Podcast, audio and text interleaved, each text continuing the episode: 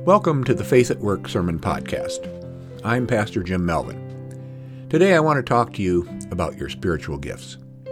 If you're like most people, you don't give a whole lot of thought to what gifts you possess and how to make the best of them. To the degree that we think about the personal gifts that we possess, it's about the ones from which we can benefit in our professional or personal lives. You may be a gifted carpenter or entrepreneur, artist, or singer. But I want us to think about our spiritual gifts that we hear about in the New Testament. So let's start off by reading what the Apostle Paul has to say about spiritual gifts in his letter to the Corinthians. Let me set you up with a little bit of context. Paul is writing to the new community of Christ followers that he had established in the ancient Mediterranean city of Corinth. The church, if you can even call it that at this point, is in its infancy. Jesus' death and resurrection had only happened a few years prior. These communities of faith were making it up from scratch. There were no guidebooks as to what it would mean to live together as followers of Christ. It's hard enough today for people to live together in church communities, even though we've had over 2,000 years to figure it out. Consequently, Paul hears that things are not going well in Corinth.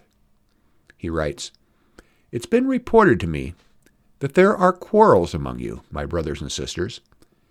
In this letter, he writes in response to these reports, and he talks about the presence of spiritual gifts that the members of this community possess, and if they use them correctly, would lead to unity. We read, Now there are varieties of gifts, but the same Spirit. And there are varieties of services, but the same Lord. And there are varieties of activities, but it's the same God who activates all of them in everyone. To each is given the manifestation of the Spirit for the common good. To one is given, through the Spirit, the utterance of wisdom, and to another the utterance of knowledge according to the same Spirit, to another faith by the same Spirit to another gifts of healing by the one Spirit, to another the working of miracles, to another prophecy, to another discernment of spirits. All these are activated by one and the same Spirit, who allots to each one individually, just as the Spirit chooses. Here ends the reading. The translation spiritual gifts could, mean, could mislead us. It's more accurate to say, those gifts which the Spirit offers us. The gifts that Paul will illuminate just don't have to do with esoteric or interior, interior spiritual practices.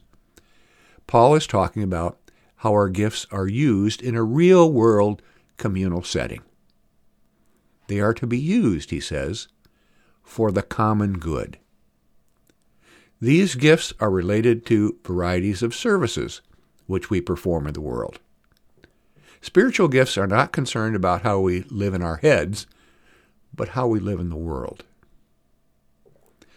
Now, these gifts are not allocated evenly. Some people have more of one than the other. Let me use a sports analogy. At the professional level in baseball, all players specialize. Some specialize in hitting and are put in the lineup where that skill can be most effectively used. It takes a special body build to be a catcher, a person who can squat down for hours at a time, shake off balls to the face, and have a rocket arm that can unleash a pickoff throw to second base in an instant. Shortstops need to be fast to cover a large area to keep balls from being hit through the, in, through the infield. And pitchers are the most specialized at all. Few human beings can hurl a baseball at near 100 miles an hour. To show how rare it is for a baseball player to excel in multiple areas, Japanese pitcher slash designated hitter Shohei Ohtani recently signed a $700 million contract with the Los Angeles Dodgers. Ohtani is that rare person who can not only throw the ball at 100 miles per hour, he can also hit one at that speed but that's very rare. Baseball teams draft players so that they have the correct balance of skill players on the team. Although pitchers are the most valued position, a team can't put all of its resources into recruiting these healers. They also need catchers, infielders, outfielders, some of whom also need to be able to hit the ball. Baseball is a team sport. Paul observed the same thing about the church. Church is a team sport. Our communities of faith are team sports. The way Paul described it was one body with many members working together. Another important thing about these gifts is that the Holy Spirit gives them to us. We can't claim credit for our depth of faith, our wisdom, or our ability to heal, for example. In familiar words, we would say that they are God given abilities. And the fact that they are gifts means that we shouldn't brag about these abilities, we should give thanks for them. Also implied is that we have a responsibility to use them, as Paul says, for the common good. Before we start thinking about assessing our gifts and how we should use them, let's look at a few of them. I'm actually going to start with two the utterance of wisdom and the utterance of knowledge. Now, I assume Paul says utterance because wisdom and knowledge are both worthless if they stay within the confines of our bony skulls. They're just neurons firing in our brains. Wisdom and knowledge, while related, are unique. A person can be wise without a lot of knowledge, and have lots of knowledge and not be wise at all. Knowledge and wisdom are two different concepts that we often confuse. Knowledge is about facts, information, and skills that we acquire through learning.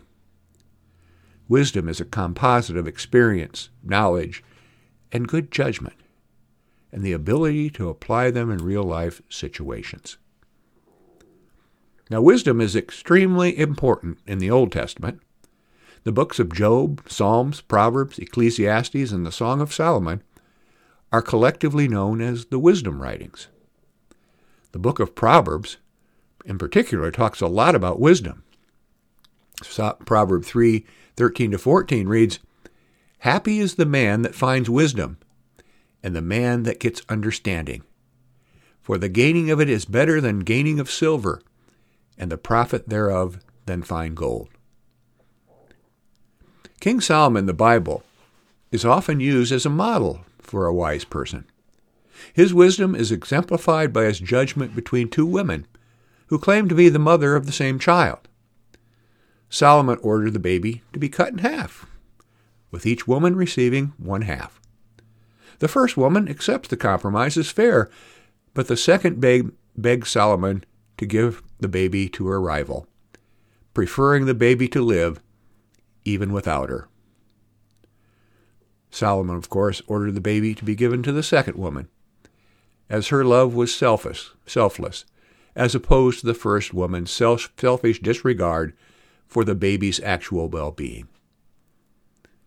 In this case, the facts that were presented to Solomon and the laws by which he governed were inadequate to make a just decision. Solomon relied on the gift of wisdom, drawing together his experience, good judgment, and plain old common sense to achieve the right result. Now, the gift of knowledge is more limited in scope than wisdom. In our family, we faithfully watch Jeopardy every night. The winners of that show are amazing. They exhibit knowledge in a vast range of fields, from geography to pop music to science to arts and literature and a thousand other categories. It seems as though they have an impossible amount of stuff stuffed into their heads. What's the largest freshwater lake in the world by volume of water? Don't feel bad if you don't know it, that it's Lake Baikal in Russia. If my life were on the line, however, I would much rather be in the hands of a physician who had extensive clinical experience and good judgment than the one who had memorized the most facts in medical school. In our communal, communal life, whether it's at work, in the community, or in our homes, wisdom and knowledge are both essential. Paul reminds us that both wisdom and knowledge, being gifted to us by the Holy Spirit, are ours to use for the common good. While we use them to be successful in our personal work and lives, it is beholden to us to use them to the benefit of others as well. So ask yourself, do you use the wisdom and knowledge for others, even if they aren't your main spiritual gifts? Paul also enumerates faith as a gift of the Spirit. To be clear, all of us have received the gift of faith to some degree. Otherwise, since we are saved by faith, some people's salvation would be at stake. What Paul is talking about is the gift of exemplary faith. There are some people who possess a strong and unshakable trust in God that's visible for everybody to see. I've met many people like this in my work as a pastor over the years. I remember an older woman who had suffered every kind of setback and challenge in her life that you can imagine. Her husband had left her many years before with three young children to raise. One of her children had a serious medical problem and disabilities to live with all of his life. He required her constant care and supervision. She struggled in her job to make ends meet. And then she was di- diagnosed with breast cancer and had to undergo, undergo surgery and a long series of radiation and chemotherapy treatments. I remember visiting her in the hospital at a particularly low point in her treatment. Before I entered her room, I struggled to think of a way to encourage her. And she must have sensed my discomfort because when I approached her bed, she said, Don't be sad. And then she reached out, took my hand, closed her eyes, and started saying, The Lord is my shepherd, I shall not want. He makes me to lie down in green pastures. He leads me beside still waters. He restores my soul. He leads me in the paths of righteousness for his name's sake.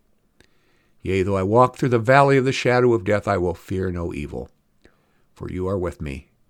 Your rod and your staff, they comfort me. You prepare a table before with me before the presence of my enemies. You anoint my head with oil, and my cup runs over. Surely goodness and mercy shall follow me all the days of my life, and I will dwell in the house of the Lord forever. Amen. I walked into that room intending to minister to her. I walked out of that room having been ministered to by her. That's what it means to have a gift of faith. It is to be able to build the faith of others simply by coming into their presence. Perhaps you have that gift and don't even know it. Often people with the gift of faith don't because it comes natural to them. It's been gifted to them. Never underestimate this gift in yourself. The next gift of the Spirit on Paul's list is the gift of healing. In our culture, we tend to assign the responsibility for healing to medical doctors.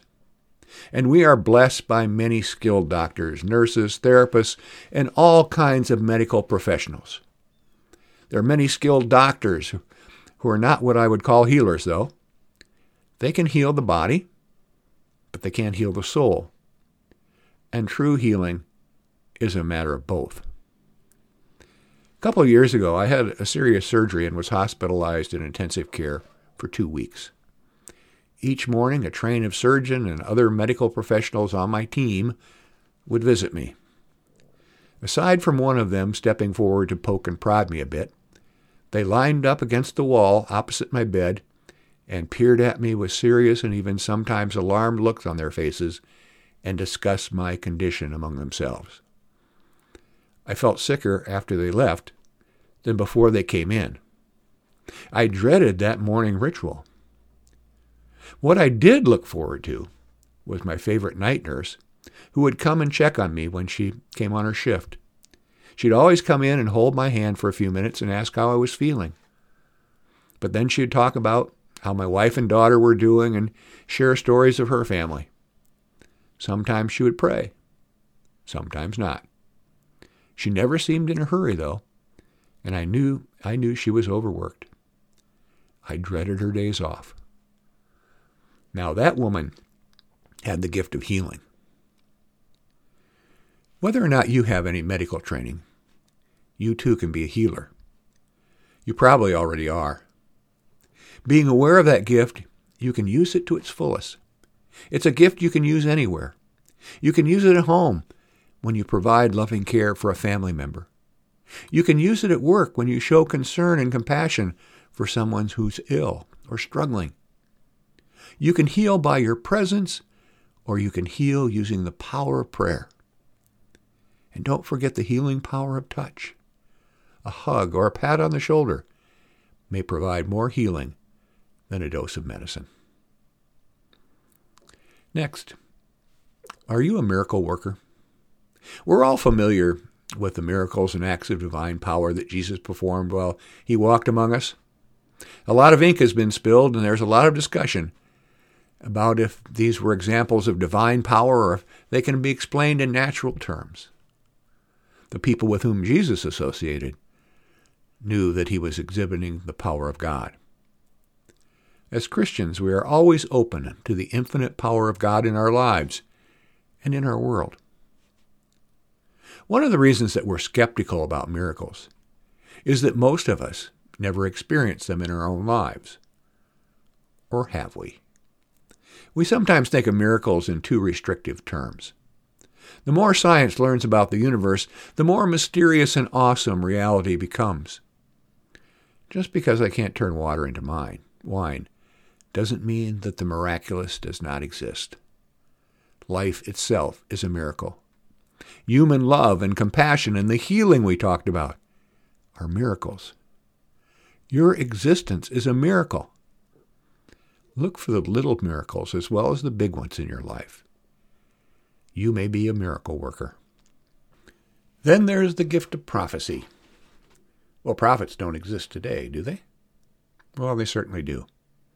The ancient prophets were men and women who knew the will of God and we were not afraid to share it, even when it contradicted those in power and threatened them personally, even threatened their lives. The work of the prophet was not to predict the future. It was to proclaim God's will to the world. The prophets spoke truth to power. So can you. You can speak out against injustice and unfairness whenever and wherever you see it. If you're not afraid to speak the truth, no matter what, you are a prophet. Now, finally, Paul talks about the gift of discernment. Discerning the truth is getting more and more difficult. Artificial intelligence and deep fakes that are possible by manipulating media make it so that we don't know what the truth is anymore lots of times. Who is speaking speaking for God, who is the real prophet, and who is speaking for their own benefit or even for evil? How can you tell? Well, that's where the gift of discernment comes in. Jesus said he would send the Spirit of truth among us, and the truth would set us free. God gives us the ability to see through lies and deception. If we look for the love of Jesus in any situation, we will be led to the truth, and we will be free indeed. Some of us possess that ability more than others, and we should use that gift to set others free indeed, instead of adding to the noise and the lies that compete for attention. So remember, there are a variety of gifts, and God has allotted them to us. Examine your own life and see which of these gifts you possess and use it to your fullest ability. Be part of the one body of Christ and an active member in it. In the end, Paul says that really there are three gifts that are most important faith, hope, and love. And the greatest of these is love. Use the gift of love in your life, and the other gifts will follow. There is no better place to start than that. Amen. Thank you for joining me today. May God bless you. May God's face shine upon you and be gracious unto you. May God gift you with faith, hope, and love, and give you peace.